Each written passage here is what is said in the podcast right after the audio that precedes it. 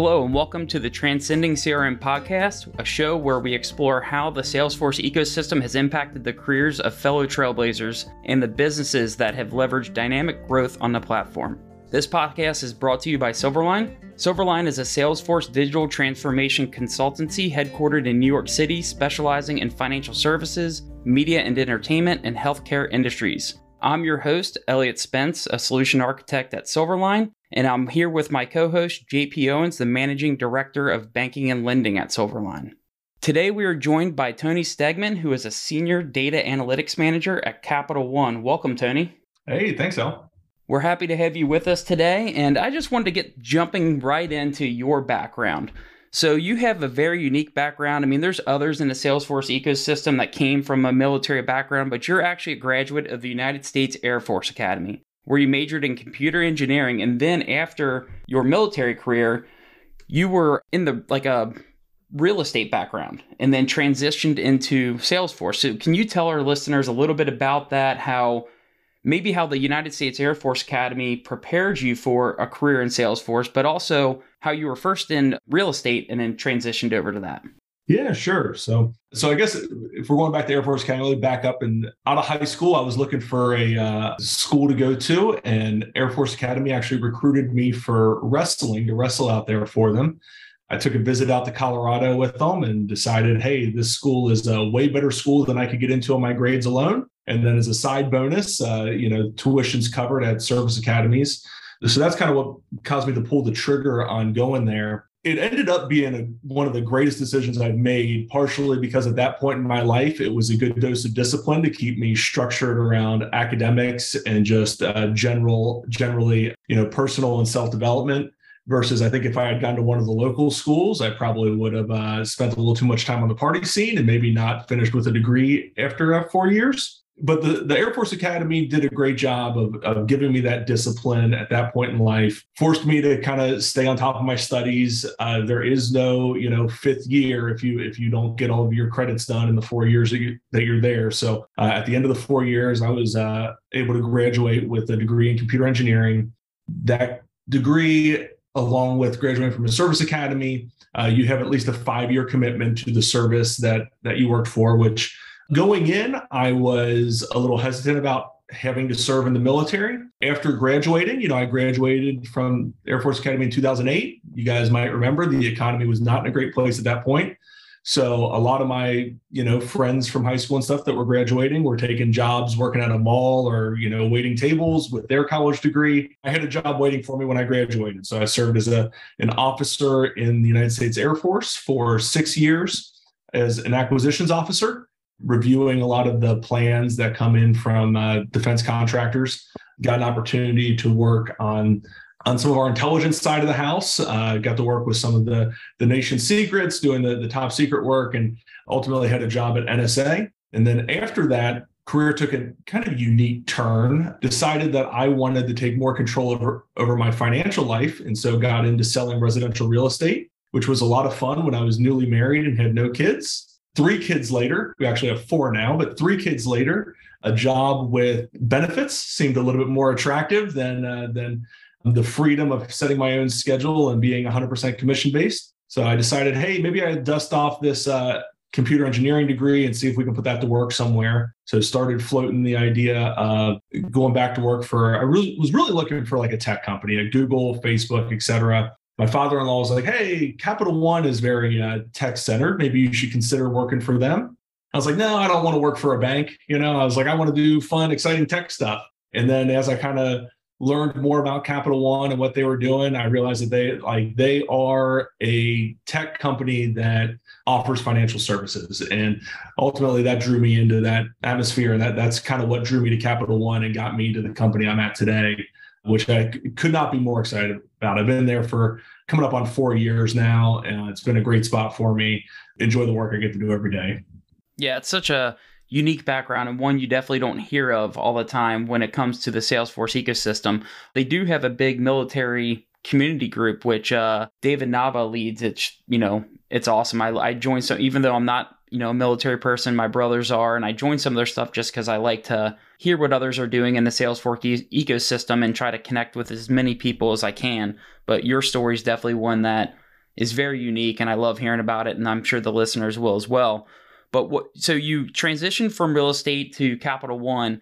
What is your current role at Capital One? You know, what who do you support? What Salesforce products do you work on? Tell us a little bit about that as well. Yeah, sure. So I lead the team of data analysts that support our business bankers within small business banking. So, what that means is we support a couple of different teams under that line of business. But basically, what we do is we help our business bankers who are out uh, selling products and supporting our small business owners. We help enable them to be experts when they're client facing. So, we give them data driven tools so that they can go from one day from being the data expert or industry expert for a dentist to the next day talking to a real estate developer about their banking needs and how they can support them. So we help build the data driven tools to help the, the bankers. Uh, we also help their leadership to show them which of their bankers are performing really well across different activities and which ones might have some opportunities for coaching. And we help you know provide the data that that supports those activities as well. From a Salesforce perspective, we use uh, Sales and Service Cloud to drive kind of our, our sales of new financial products to customers. And then we also service them with uh, Salesforce as well. So, about three years ago, our senior leaders went out to Dreamforce and uh, were pitched how great and easy it was going to be to do automation using uh, what was the Einstein product at that point. And so they came back and said, we need somebody to lead this effort to, you know, be able to predict attrition and do all, all sorts of different predictions within our Salesforce using this Einstein product. And what was pitched to them at Dreamforce is anyone can do it in 30 minutes has been a three year journey, but we've learned a lot along the way and we, have built a lot of really cool products using what is now the uh, the CRM A or the CRM analytics tool within there to bring a lot of those data visualizations and data tools directly within Salesforce, which at the end of the day is where we want the bankers doing their business from. We want them in there, updating contacts, logging activities, and we want them to be able to see their data right there within the platform so that they're not going outside of Salesforce for other tools. Uh, keeps it all right in there and allows us to log it and get better quality data as a result. And Tony, you mentioned data and other tools. So obviously you have data flowing into Salesforce, but curious, are there any other data sources when you talk about industry information or insights around your customers that you are aggregating in the platform to drive alerts or trends that might be relevant to the bankers? Mm-hmm. Yeah, so we do a couple of things. I mean, we are able to pull in some of the you know, Capital One offers a lot of different financial services. And so we can pull a lot of that data into one place to give our bankers a holistic view of that customer interactions with Capital One so that they so the customer feels like that banker knows their whole business. I think historically there have been issues with, you know, just having your swim lane and only knowing, you know, maybe what the, the credit products are for that customer or only knowing about specific deposit accounts, but not seeing all of the treasury management. We're able to pull in a lot of those external sources to really give that banker the, the full picture of that customer's uh, banking relationship to be able to better advise them on um, maybe some products that could help them streamline their business or make them more you know effective or efficient in how they do their their business. And before you mentioned this all kind of started for capital one and, and potentially yourself at dreamforce knowing we're a, a few days away from heading out there again as we record this what are you looking forward to most about maybe going out to Dreamforce yourself this year and trying to understand not just what you've been working on in CRMA, but just all the other innovations and tools that might be at your disposal as you go forward? Yeah. So I first I'm just looking forward to the environment, right? There's just so much energy there that it's hard not to come back from that event just reinvigorated and have some newfound excitement around the work that you're doing. Uh, whether that's because of some of the the future releases that are coming and some of the things you'll be able to do, or just you know because you had you now have a larger network of people that you can lean on in terms of uh, finding solutions. But um, so that's that's probably the biggest thing I'm looking forward to is just the energy coming out of it, but also just that wealth of knowledge that's there. So I, I was talking to people earlier today uh, that haven't been there before, and I they were asking me kind of what my strategy is for going out this year, and I said, you know. I'm not as concerned with the keynotes or even the agenda or what what different sessions they have offered. I'm really going out with just a handful of questions. And my goal is to find experts in that area that I can have one off conversations with, or maybe attend sessions that are around those same subjects also. But really just being there at that one event where you can tap into that broader knowledge base of Salesforce to kind of drive some solutions for problems that we have today. And now I have to ask, what is one of those questions? Can you share one of those questions with us? Uh, sure. Yeah. So one thing that I would love to understand better is how we can handle the data management on the back end within our CRM analytics. For those that are familiar with the tool, you know that you can create your own data sets in there as well as pulling data directly from external sources or directly from Salesforce. And I think as our team has started to scale up and we have more users in there, there is more data within that tool. And I'm really looking for some best practices in how do we stay well managed within that data to make sure everyone has access to the information they need, but so that we're not creating multiple different data sets uh, that drive the same solution.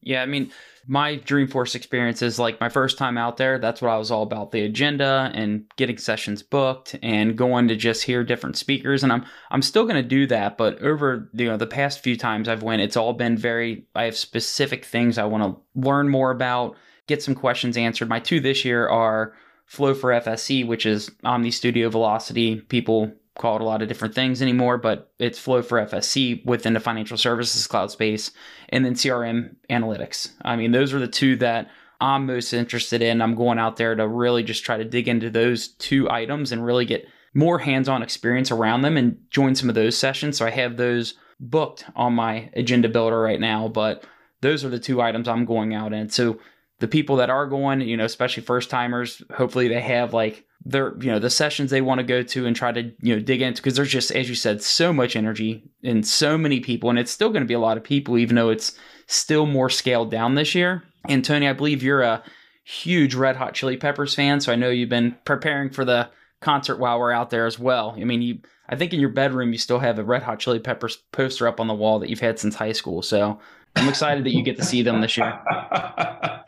yeah, well, none of that's actually true, but uh, no, but I, I am excited for that concert. That's that's always a blast out there, and like honestly, even a couple years ago when it was you know 175,000 people during the actual event, I don't think you get you get a full feel for how massive the event is because it's so spread out across different beat different venues and different blocks of the city but when they pull even though it's a fraction of the total attendees when they pull everyone together for that concert it just really drives home the scale and the reach that salesforce has across different industries. And just you know seeing that many people together at the the event is is pretty incredible. So i am looking forward to that concert for sure.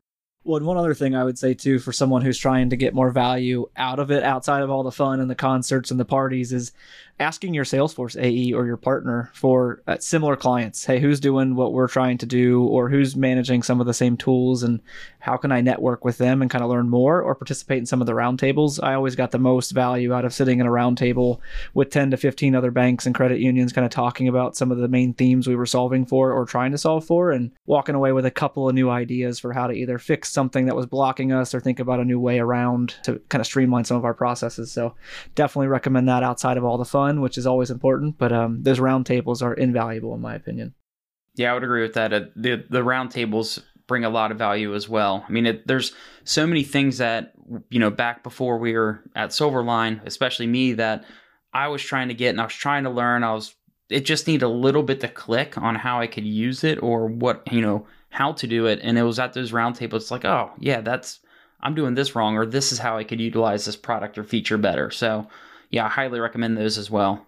So Tony, how long exactly have you been at Capital One and how long have you been like a I don't know if I want to call it like a Salesforce admin. You you are, but you aren't because you run like the CRM analytics side of it now, but when you were newer to the system, Salesforce is just massive. There's so much it can do and it grows with every release, but what did you do to really get comfortable in the system and you know especially not only as an admin but also with crm analytics what did you do to get you know to gain comfort when you finally like click for you like oh yeah now i i know this yeah so to answer to the first part so i'm coming up on four years at capital one now i was probably a year into uh, to being at capital one before i really started to get involved with salesforce but i think Salesforce's training platform with the trailheads and all of that is just an incredible resource to be able to really understand the platform, get in there. You can follow the pre-made trails that are there. I also I love I spent a lot of time just in the sandboxes that you can create through the trailhead just because I knew that that was a safe environment for me to just try to figure out what a flow is, figure out you know what kind of automations can be done how does the whole thing interact uh, go in there and try to break things to just figure out how things are working how it's flowing through the system and i think that's helped me a lot because you mentioned being a salesforce admin and i'm not actually one of the admins for our instance right? So i'm constantly having to put in requests and backlog items for our admins to do. But because i've had that opportunity to really go in and play in the sandbox I think it helps a lot in terms of being able to scope, okay, this is a super easy request. I'm just looking to add one value to a pick list versus, hey, we're going to have to re engineer the way these objects connect and the kind of hierarchy in here to be able to perform this job function. And just being able to kind of like scope the level of difficulty for some of those asks, I think has been really helpful in terms of just being able to interact with our Salesforce admins but it all drives back to how they've kind of gamified that trailhead system and really kind of get you in there and it's once you get in there, the more you know, the more you realize there's more to learn. And as Elliot, I'm sure you can say, because I've seen your your trailhead scores where you've got hundreds of thousands of points. I mean, it can get addictive uh, real quick in terms of trying to get to that next level or get those, uh, you know, get to that um, that next uh, super badge or whatever the the new goal is. I don't know how Elliot actually gets real work done with how many of these badges he's collecting and certifications, but I mean, for the real people who are building on the platform, maybe who aren't just getting 20 certifications. Just kidding, Elliot. You, you know, uh, I, I I'm always curious about how things work, and on the nights and weekends, my wife and who knows, maybe she's going to become a Transcending CRM podcast fan. I mean, she's definitely going to listen to me more but like it'll be weeknights, weekends, and I'll just sit down like I gotta finish this super badge. I want to know how these things work. So it's just my curiosity, and it it gets addictive because there's just so much to learn, and I'm the type I I just have to know. I want to know how this works. I got to get through this. I want to figure this out. And yeah, uh, if I'm not like you know coaching wrestling or something, then that's probably what I'm doing. I jump in the trailhead and figure something else out. Well, speaking of how things work, Tony, I, I would be curious. Uh, what's one of the biggest value driving kind of dashboards or reports that you have out there today that's really not only helping with adoption, but like making a real business impact? Is there anything that jumps out at you that you would say we've implemented it and like the users love it and it does really drive value, and maybe isn't super complex to accomplish? Sure. So, one thing that we've done is we built a our pipeline report is now within CRM analytics. And what that does is it pulls together a lot of data from within Salesforce. It pulls together, uh, we manually load some goal data from outside of Salesforce, and we blend it all together. But the power that it drives is, is twofold. One, it gives our senior leaders a view of the pipeline at a very quick, high level. They can see, okay, across our different regions, here's where we're at, across our different products but it also gives them the ability to kind of drill into that report pretty effectively. So if they see one region that something looks off, they can click through, they can go deeper into that, and all really all the way down to the individual performer level to see, okay, these are the two people that are performing way above their goal that are maybe skewing things or vice versa. In secondary, the real advantage to that hasn't just been in the data side. And I think that the data visualization has been huge but the secondary advantage that I don't think we planned for is that previously, when we would do these reportings, it was pulling data out of Salesforce, creating slides. Those slides then get reported up. And through that process, there was a lot of data manipulation that would happen. You know, at each at each uh, manager level, they would kind of say, hey, you know, I know Salesforce says this, but I know this opportunity really is going to close. So I'll go ahead and include it. Or, hey, I'm going to take this one out because I know it says that it's at this stage, but I really don't have a high confidence in it. And so they were kind of massaging the data at each level. Well, now those reports are built 100% off of the data that's entered at the individual record level within Salesforce. And I think the individual uh, salesperson knowing that those records directly impact the report that goes up through the MVP level to show their numbers, it's resulted in us having much better quality data because now that people know that they are accountable for specifically what's in there, they know that those numbers have to be right and be an accurate reflection of kind of where the pipeline is.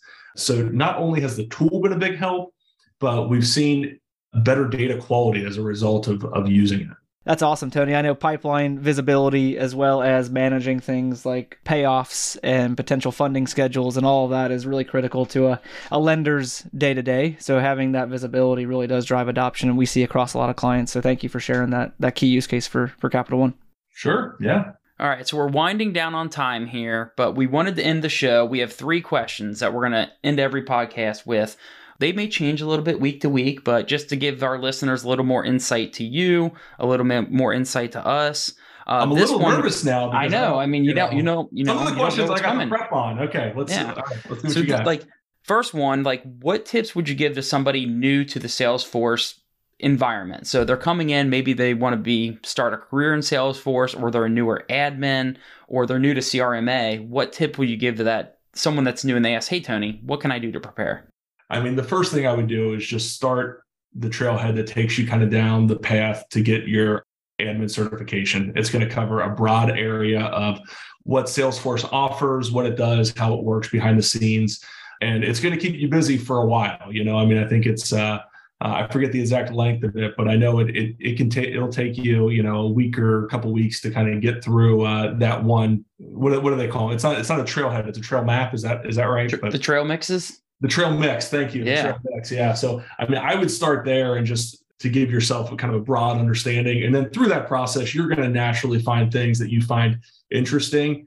And then you can take those and like, hey, this flows to automation is really cool. And then you can start going down those other rabbit holes and then figure out how you build on top of that. And I, I think it just uh, it creates a good place to start to give you kind of a broad understanding of what Salesforce does and how it works. Awesome. Yeah, I couldn't agree more. As they already know I spend, you know, as JP said, I spend a lot of time on Trailhead. So, you know, I know exactly what you're talking about there because I'm on it every day. Well, and Elliot, to be fair for this next question, I feel like we should ask it to each other and then let Tony think about it so he's not put on the spot. But I'll ask you first, Elliot, then Tony can go. What is something unique about yourself that not many people know? It can be an accomplishment, a talent, or just a fun fact, maybe something you use in an icebreaker. Would love to hear something unique about each of you. Well, for myself, I mean, a lot of people know or that especially that know me, they know I wrestled, you know, throughout high school, college. Tony was actually one of my high school teammates. But after I finished wrestling, I actually had a brief career as a cage fighter. And they're actually both both my fights are still on YouTube. But they were they were just amateur, like little cage fights that eventually I was like, you know what? I don't want a career where I'm getting punched in the face. And that's when I moved out to Philadelphia and spent two years out there, getting my MBA, and I was a grad assistant college wrestling coach. I still help coach some people in it, especially with wrestling.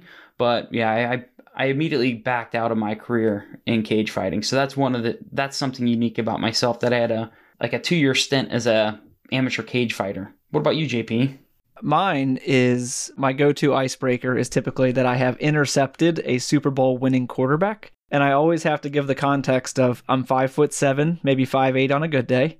I did not play professional football or college football or much of high school football. So that's always a, a stumping question for a lot of people. But it was the backup quarterback for the New York Giants the year they beat the New England Patriots in the Super Bowl. It was Jared Lorenzen post college, uh, I was playing in a flag football league, and he happened to be the other quarterback, and I was able to intercept him twice. So it's always a good little icebreaker where people just can't figure it out. So, yeah, Jared Lorenzen was a Super you know, Bowl winning quarterback. Because why wouldn't a Super Bowl winning quarterback be playing in a flag football league in like Oakley or Hyde Park or wherever that was? Makes sense.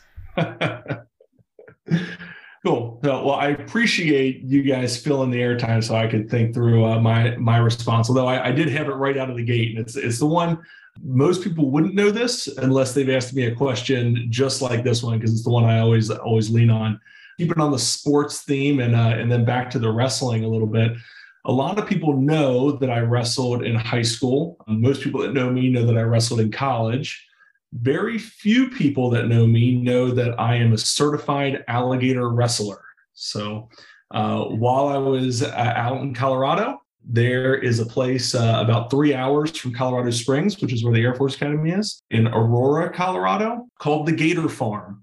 And they, I don't know if they still offer it, but uh, when I was at the academy, they offered alligator wrestling classes, and what they would do is, I mean, these were live gators, and they, uh, you know, their mouths weren't taped shut. They were they were coming after you if uh, if they wanted to, but they started you out in like a kid's swimming pool with uh, probably 15 to 20 two to four foot gators, and they kind of taught you how to pick them up and how they move, and then uh, once you got comfortable picking up the the smaller gators, they took you into this little swamp that had kind of four to eight foot gators, and you had to kind of walk into the swamp and grab one by the tail and drag it up on the beach and jump on its back and lift it up. So it had its little T Rex arms hanging.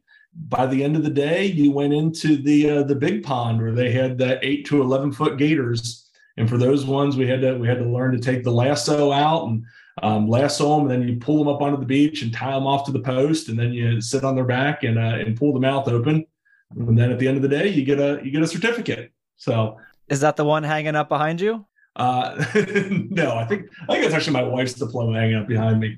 Uh, I should have that prominently displayed in my office. I feel like that, you know, is, more unique than any of the other uh, accreditations I've. I think you should list it on your LinkedIn certification part instead of you know Salesforce certifications. You know, people need to know, and that's actually I remember. I still remember when those pictures because there's pictures of it, and they popped up on your social media, and we were all back here in Cincinnati, like, what is Tony doing? Is this real? Like, where are you? And he's like, oh yeah, getting certified in gator wrestling. Like, do they have the mouths taped up? No, not at all. Like, you're just wrestling alligators. I think that tops both of ours. I mean, they did. They said no one has ever lost a limb doing it. They've always been able to recover the limb from inside the gator's belly and take it to the hospital to be reattached. But now, is there video evidence of this? Because I know there's video evidence of Elliot's one. I don't know. I don't think there's anything for mine, but it'd be great if there was a video of you doing this. Uh, so there, there is. There's photographic evidence. There's some videos from that day. I don't know if they're videos of me actually wrestling them. Keep in mind, this would have been like 2006. It was before iPhones were doing real good, so it wasn't quite as easy to get the videos. But we we've got some uh, some photos of that day. Yeah, that is definitely definitely tops both of ours. But Tony, we can't thank you enough for taking the time out of your day to join us on the podcast. And you know, we hope you have a good trip out to Dreamforce here in the next. We're three days before Dreamforce, so hopefully everything goes well for you out there, and you get to ask those questions. Yeah, thanks, guys. I appreciate the time. This was fun, and uh, looking forward to seeing you guys uh, next week. Yeah, and for our listeners, thank you for tuning in. Be sure to subscribe to this podcast and leave us a review. To learn more about Silverline, you can subscribe to Silverline's blog at silverlinecrm.com or follow on LinkedIn, Twitter, and Facebook at Silverline CRM. One word, Silverline CRM. Thanks a lot, and we'll see you on the next episode.